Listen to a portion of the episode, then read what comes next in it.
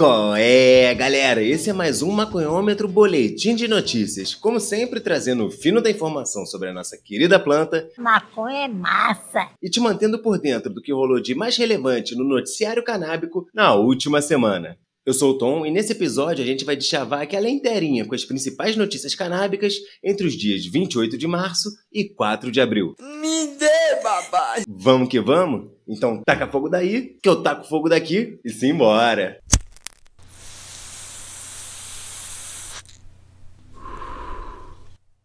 Dia 29 de março, na Ponte Jornalismo, por Caê Vasconcelos. Estudo inédito detalha os custos da guerra às drogas no Rio de Janeiro e em São Paulo. Quanto custa proibir? Essa é a pergunta que o Centro de Estudos de Segurança e Cidadania respondeu na primeira fase da pesquisa inédita Um Tiro no Pé. Impactos da proibição das drogas no orçamento do Sistema de Justiça Criminal do Rio de Janeiro e São Paulo. Lançado nesta segunda-feira, dia 29 de março. Nas 64 páginas do relatório, o Centro de Estudos destrinchou o cálculo do custo, em valores reais, da proibição das drogas, segurança pública e justiça criminal, composto por Polícia Militar, Polícia Civil, Defensoria Pública, Ministério Público, Tribunal de Justiça, Sistema Penitenciário e Socioeducativo, no Rio de Janeiro e em São Paulo, no ano de 2017. Mostrando como essa política impacta na vida dos moradores de favelas e periferias. O projeto também destrincha o racismo estrutural por trás da guerra às drogas e o quanto essa é a face mais violenta da proibição. Entre 2015 e 2019, de acordo com a pesquisa, o Rio de Janeiro gastou em média anual de 15 bilhões de reais com o sistema de justiça. Já São Paulo teve um gasto médio por ano de 44 bilhões de reais. Em 2017, o maior investimento nos dois estados foi na Polícia Militar. No Rio de Janeiro, o número foi equivalente a 32,33% do orçamento total, com quase 5 bilhões de reais, e em São Paulo, o investimento correspondeu a 36,3% do orçamento, cerca de 16 bilhões de reais. O montante gasto nos estados de Rio de Janeiro e São Paulo em 2017 para manter a proibição das drogas é impressionante. 5,2 bilhões. Só em São Paulo foram gastos 4 bilhões de reais. Para se ter uma ideia, com R$1 bilhão investido no Rio de Janeiro para essa política, seria possível custear a educação de 252 mil alunos no ensino médio, construir 121 escolas para mais de 77 mil alunos, custear um ano inteiro de ensino para 32 mil alunos da UERJ e beneficiar 145 mil famílias em um ano em programas de renda básica, além de comprar 36 milhões de doses da vacina AstraZeneca, suficientes para vacinar 18 milhões de pessoas contra o Covid-19. Acho que... prioridades, né? Em São Paulo, com os 4 bilhões de reais, seria possível custear a educação de 840 mil alunos em escolas estaduais de ensino médio e a educação de 43 mil alunos na USP, construir 462 novas escolas, beneficiar 583 mil famílias por um ano com o programa de renda básica e comprar 72 milhões de doses da vacina Coronavac, suficientes para vacinar 36 milhões de pessoas contra o Covid-19. Para Renata, o Estado ainda insiste nesse modelo de guerra às drogas. Abre aspas. Que é um modelo de política que não reduz o consumo e o comércio de drogas ilícitas, não reduz a violência.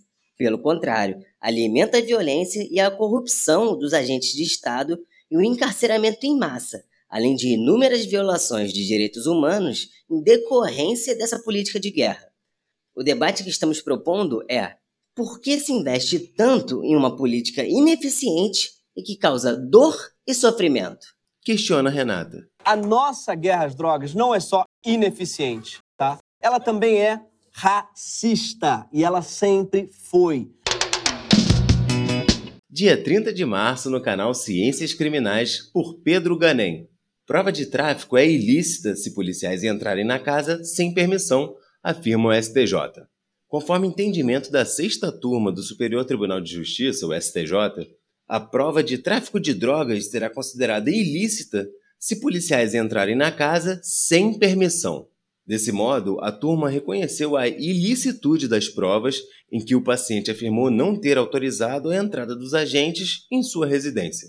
o acusado foi flagrado em sua casa com 25 gramas da substância conhecida como maconha verde e 17 pés de cannabis, que também é maconha, e foi denunciado por tráfico de drogas. Na sentença foi fixada uma pena de 5 anos de reclusão em regime inicial fechado, além de 500 dias multa. No entanto, o respectivo tribunal aplicou a diminuição de pena do tráfico privilegiado e a pena foi reduzida para 1 ano e 8 meses de reclusão e ao pagamento de 166 dias multa. Diante disso, a defesa entrou com recurso especial, sustentando a violação dos artigos 157 e 240, parágrafo 1º, do CPP, uma vez que a invasão do domicílio do paciente foi fruto de uma denúncia anônima, segundo os policiais responsáveis pela apreensão, bem como não teve a permissão do acusado. Em decisão proferida monocraticamente, a ministra Laurita Vaz negou provimento ao recurso, afirmando que a permissão para o ingresso na casa foi concedida pela namorada do recorrente. A defesa, por sua vez, sustentou em agravo regimental que a permissão havia sido dada por pessoa sem legitimidade para dispor do direito à inviolabilidade do domicílio, bem como não havia nenhuma documentação de eventual autorização.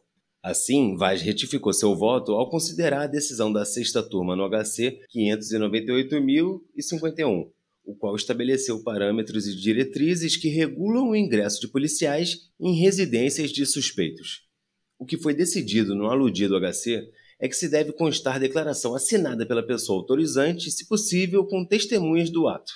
Disse a ministra. Assim, não sendo a ação policial precedida de autorização judicial, nem existindo a devida prova quanto ao consentimento para a entrada na residência, onde foram encontrados os entorpecentes que figuram como prova de materialidade do delito imputado ao acusado, é medida de rigor considerar ilícitos todos os elementos probantes carreados aos autos em decorrência de citada ação policial e, por conseguinte, a absolvição do réu é medida que se impõe.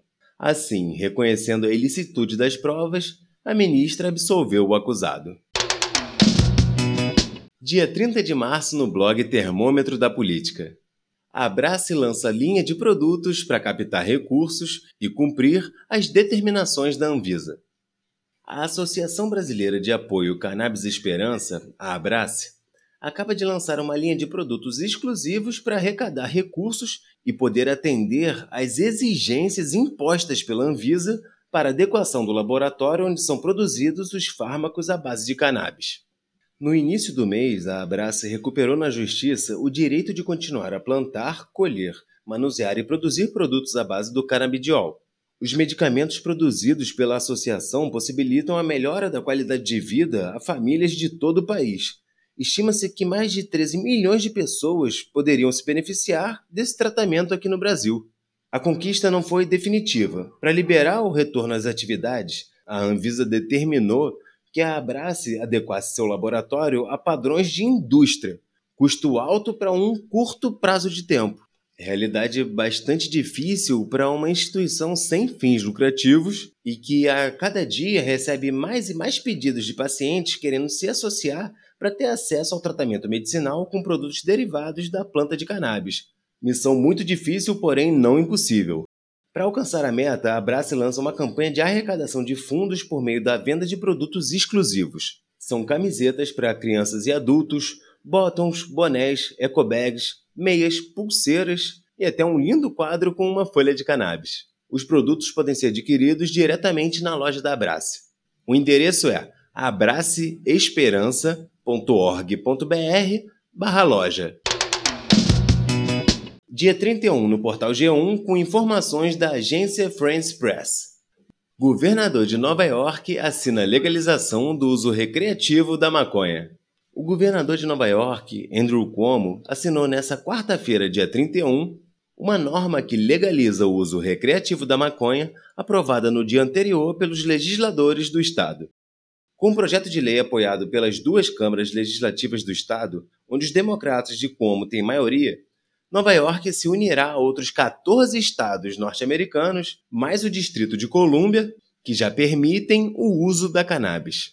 Essa lei histórica traz justiça a comunidades marginalizadas há muito tempo, abraça uma nova indústria que vai fazer a economia crescer e estabelece garantias de segurança substanciais para a população, afirmou o Cuomo em um comunicado.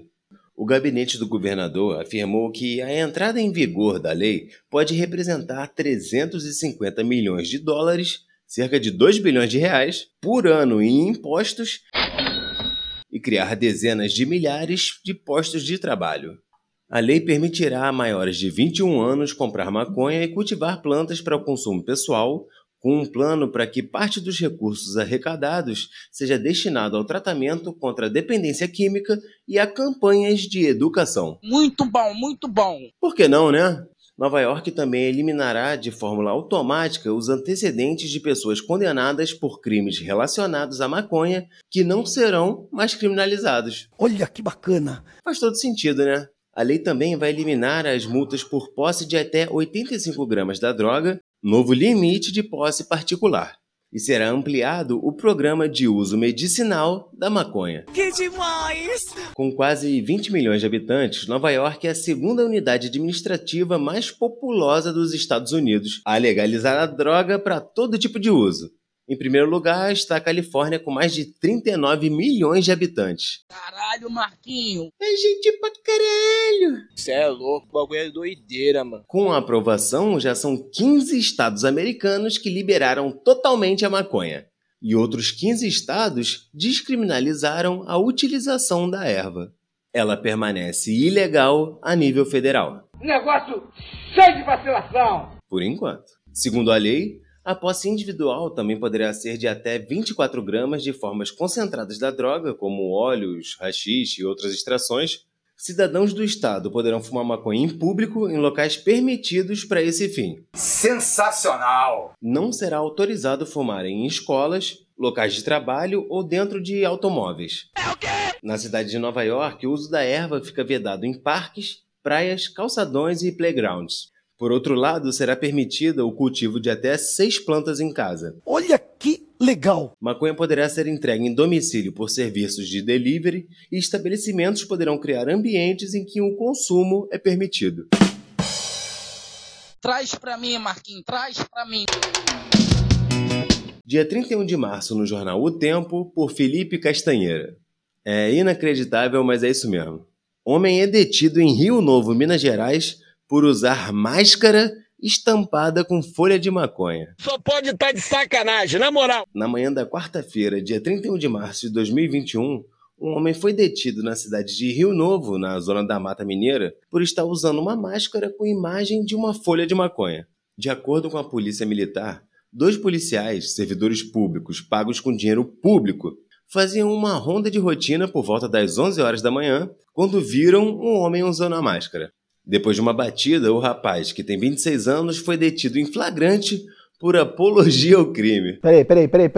Vai se fuder, né, mano? Ainda segundo a polícia militar, após a detenção, foi entregue a máscara neutra para que o rapaz fosse conduzido até a delegacia e a máscara estampada foi recolhida. Que vergonha, hein? Que papelão! A PM destacou que na noite anterior, o mesmo homem havia sido detido por direção perigosa, envolvimento com drogas e que tem outras passagens policiais. Mas o que tem a ver com as calças, meu filho? O rapaz assinou um termo circunstanciado de ocorrência e foi liberado.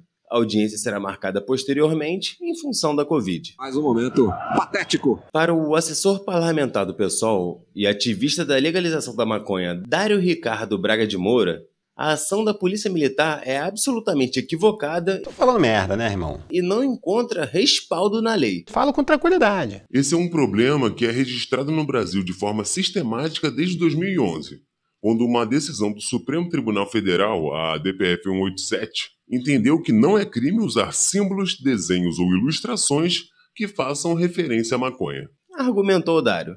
A polícia deveria estar voltada para cumprir um papel de segurança cidadã, e não se concentrando em cumprir ações punitivistas e sem nenhum amparo legal, afirmou. A Polícia Militar informou que a detenção se apoia no artigo 287 do Código Penal, que qualifica a apologia ou incitação ao crime. Tava fora do Brasil, irmão? Tu tava fora do Brasil, irmão? Viajou, passeou, qual foi?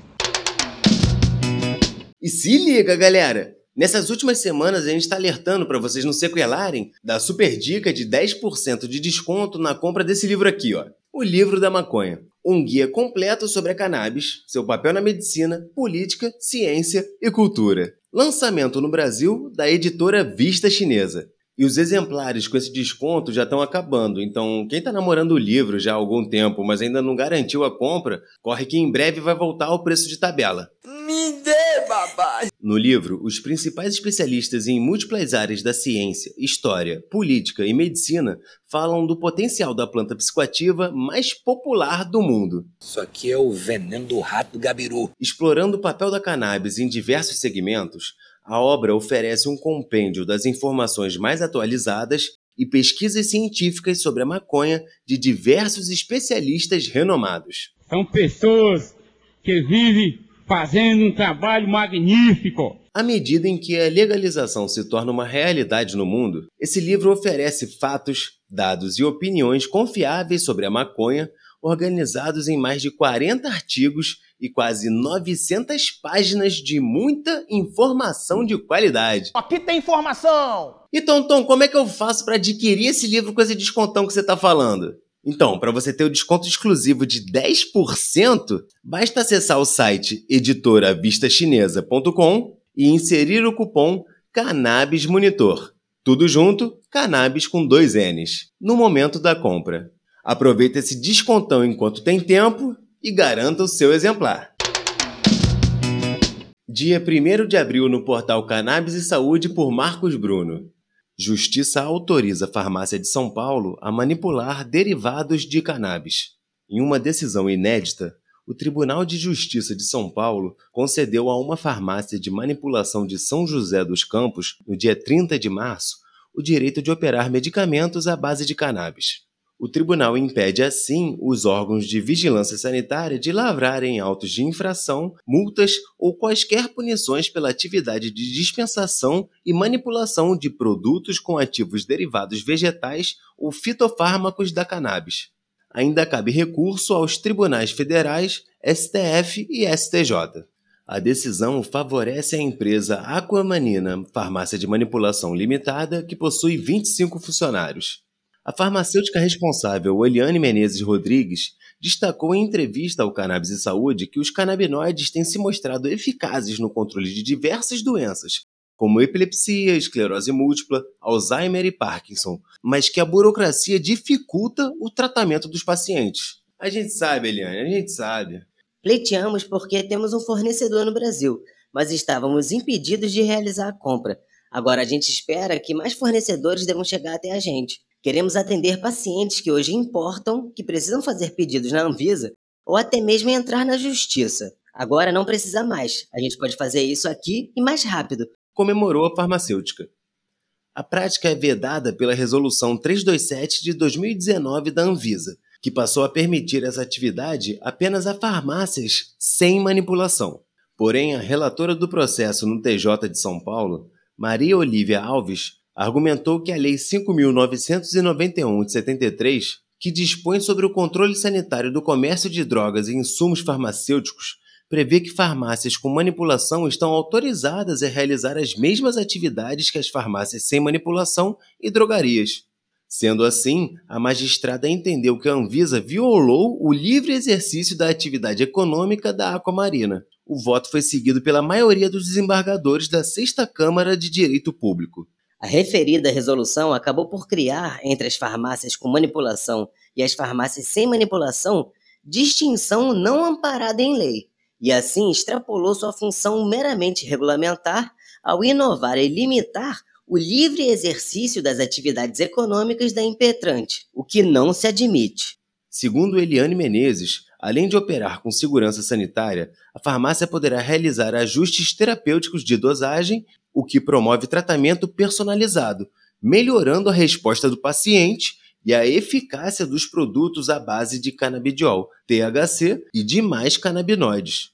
Sobre uma possível redução de preços, a farmacêutica Eliane Menezes acredita que é preciso que mais farmácias de manipulação também consigam esse direito para que os medicamentos reduzam de valor dentro do mercado nacional. E comemora que a decisão abre caminho para que outras farmácias de manipulação consigam esse direito também. Acredito que, num primeiro momento, não abaixe muito o valor, mas vai agilizar para os pacientes. A partir do momento que outras farmácias conseguirem esse direito, começa a ter uma venda maior e os fornecedores começam a ter mais concorrência. Espera a farmacêutica. Muito bom, muito bom. Dia 1º de abril no Smoke Buddies, com informações da RTP, farmácias portuguesas iniciam venda de maconha para fins medicinais. As farmácias portuguesas passaram, a partir do dia 1º de abril, a vender maconha para fins medicinais depois de terem recebido luz verde por parte da Autoridade Nacional do Medicamento e Produtos de Saúde, a Infarmed.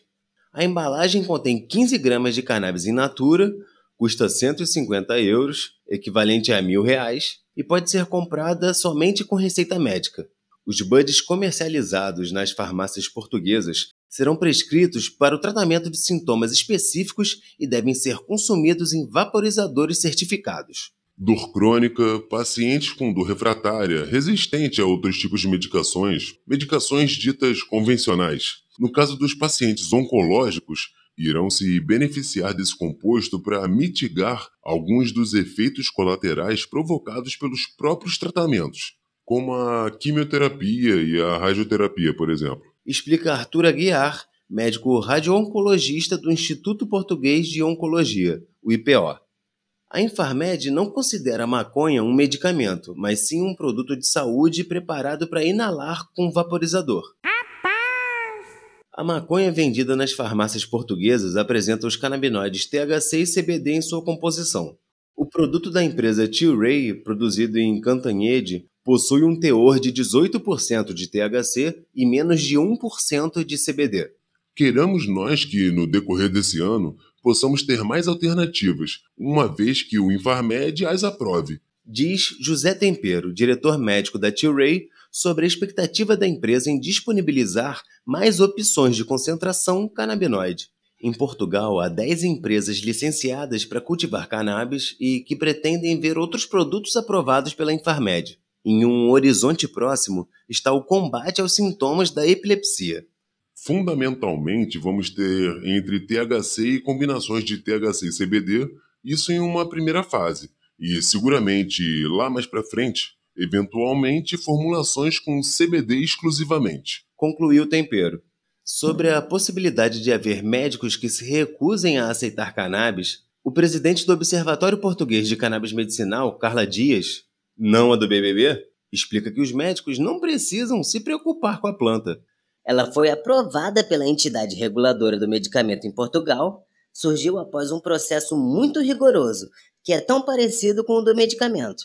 Portanto, há que ter confiança em nossa entidade reguladora e depois munir-se de toda a informação que é necessária para poderem ajudar o paciente, explana Carla Dias. Dia 2 de abril no Smoke Buddies, por Joel Rodrigues. Apresentador do CNN Tonight, historiador Leandro Karnal diz que usuários de maconha são idiotas. Este canalha! O programa CNN Tonight, exibido na quarta-feira, dia 31 de março, abordou o tema cannabis medicinal e mostrou o quanto a hipocrisia e o tabu estão entranhados na sociedade quando o assunto é maconha. No início do talk show, o apresentador Leandro Karnal diz que o debate sobre os efeitos médicos da cannabis deve ser feito por médicos, bem como seus efeitos legais ser debatidos por juristas, advogados e usuários, e que todo outro debate vai emitir uma opinião de alguém que não consegue avaliar a extensão do problema. Na sequência, após as apresentadoras Mari Palma e Gabriela Prioli explanarem sobre o assunto e ouvirem a explicação do neurologista Eduardo Faverê sobre a maconha e seus principais canabinoides, Karnal continua seu discurso falando sobre a polarização e ideologização do tema e a incapacidade de olhar dados objetivos sem preconceito. A opinião de uma pessoa que não consegue avaliar a extensão do problema da criminalização da maconha, incapaz de olhar dados objetivos sem a venda do preconceito, foi expressa pelo próprio apresentador. Eu vou emitir uma opinião pessoal inicial, especialmente para os jovens. Afastem-se do uso da maconha. Afastem-se. Prejudica a sua memória. É o quê? faz diminuir sua vontade. Peraí. É uma droga de acesso a outras drogas. Ah, não, aí não, aí ele extrapolou. Opinião pessoal de um professor há 40 anos no sistema educacional. Afastem-se da maconha. Não cedam à oferta de maconha. Sua vida vai piorar. Não. Você vai ficar dependente. Tá errado, irmão. Vai ficar mais idiota. Tô falando merda, né, irmão? Não existe gente interessante maconheira. Puta que pariu, que filha da puta. Isso é uma coisa.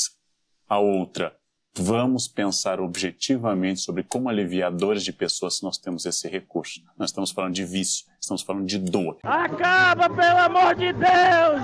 Acaba, pelo amor de Deus! Acaba! Isso é completamente diferente. Então, você jovem, se afaste da maconha. Vocês médicos, vocês doentes, façam uso controlado através do conhecimento técnico para diminuir sua dor. São duas coisas completamente diferentes para mim. Conclui o professor. Karnal não é médico, tampouco jurista, para emitir alguma opinião sensata sobre o assunto. Você não passa de um vacilão. Conforme o que ele mesmo afirmou sobre quem tem capacidade para debater a questão.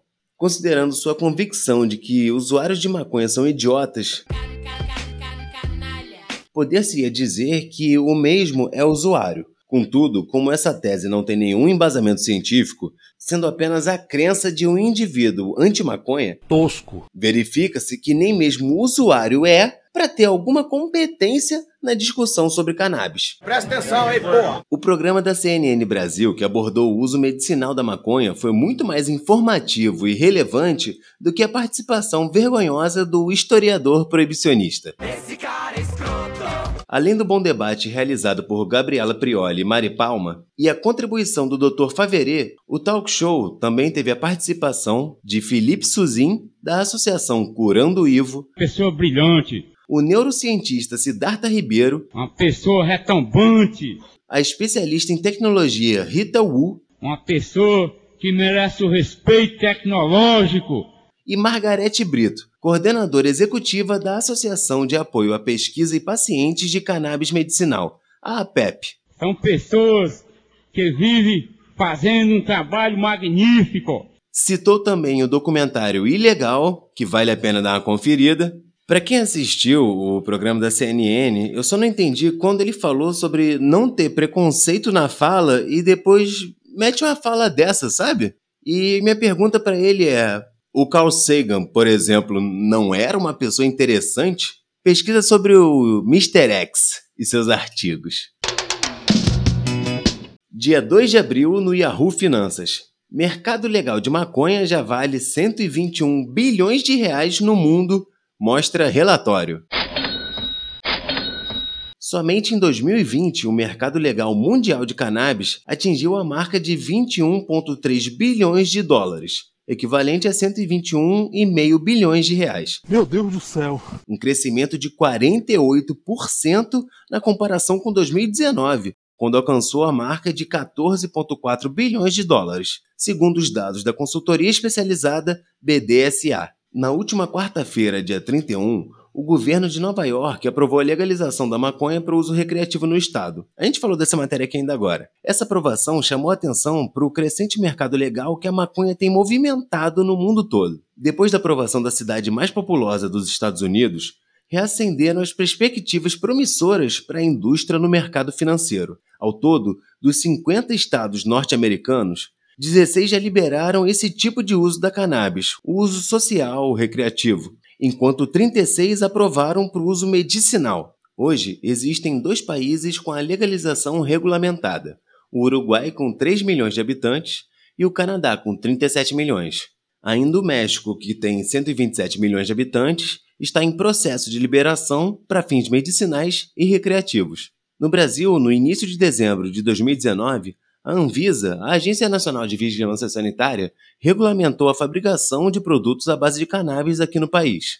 A regulamentação, porém, conta com diversas regras e determinações que devem ser seguidas tanto pelas empresas licenciadas para fabricar produtos à base de cannabis em território nacional, quanto pelos médicos que irão prescrevê-los. O uso recreativo no país de forma legal ainda está longe de ser uma realidade. Apesar disso, estima-se que no Brasil, em 3 anos, o mercado de cannabis pode movimentar 4,6 bilhões de reais. E por hoje é só isso tudo, galera. Esse foi mais um Maconhômetro Boletim de Notícias, trazendo aquela clássica inteirinha das principais notícias canábicas entre os dias 29 de março e 4 de abril de 2021.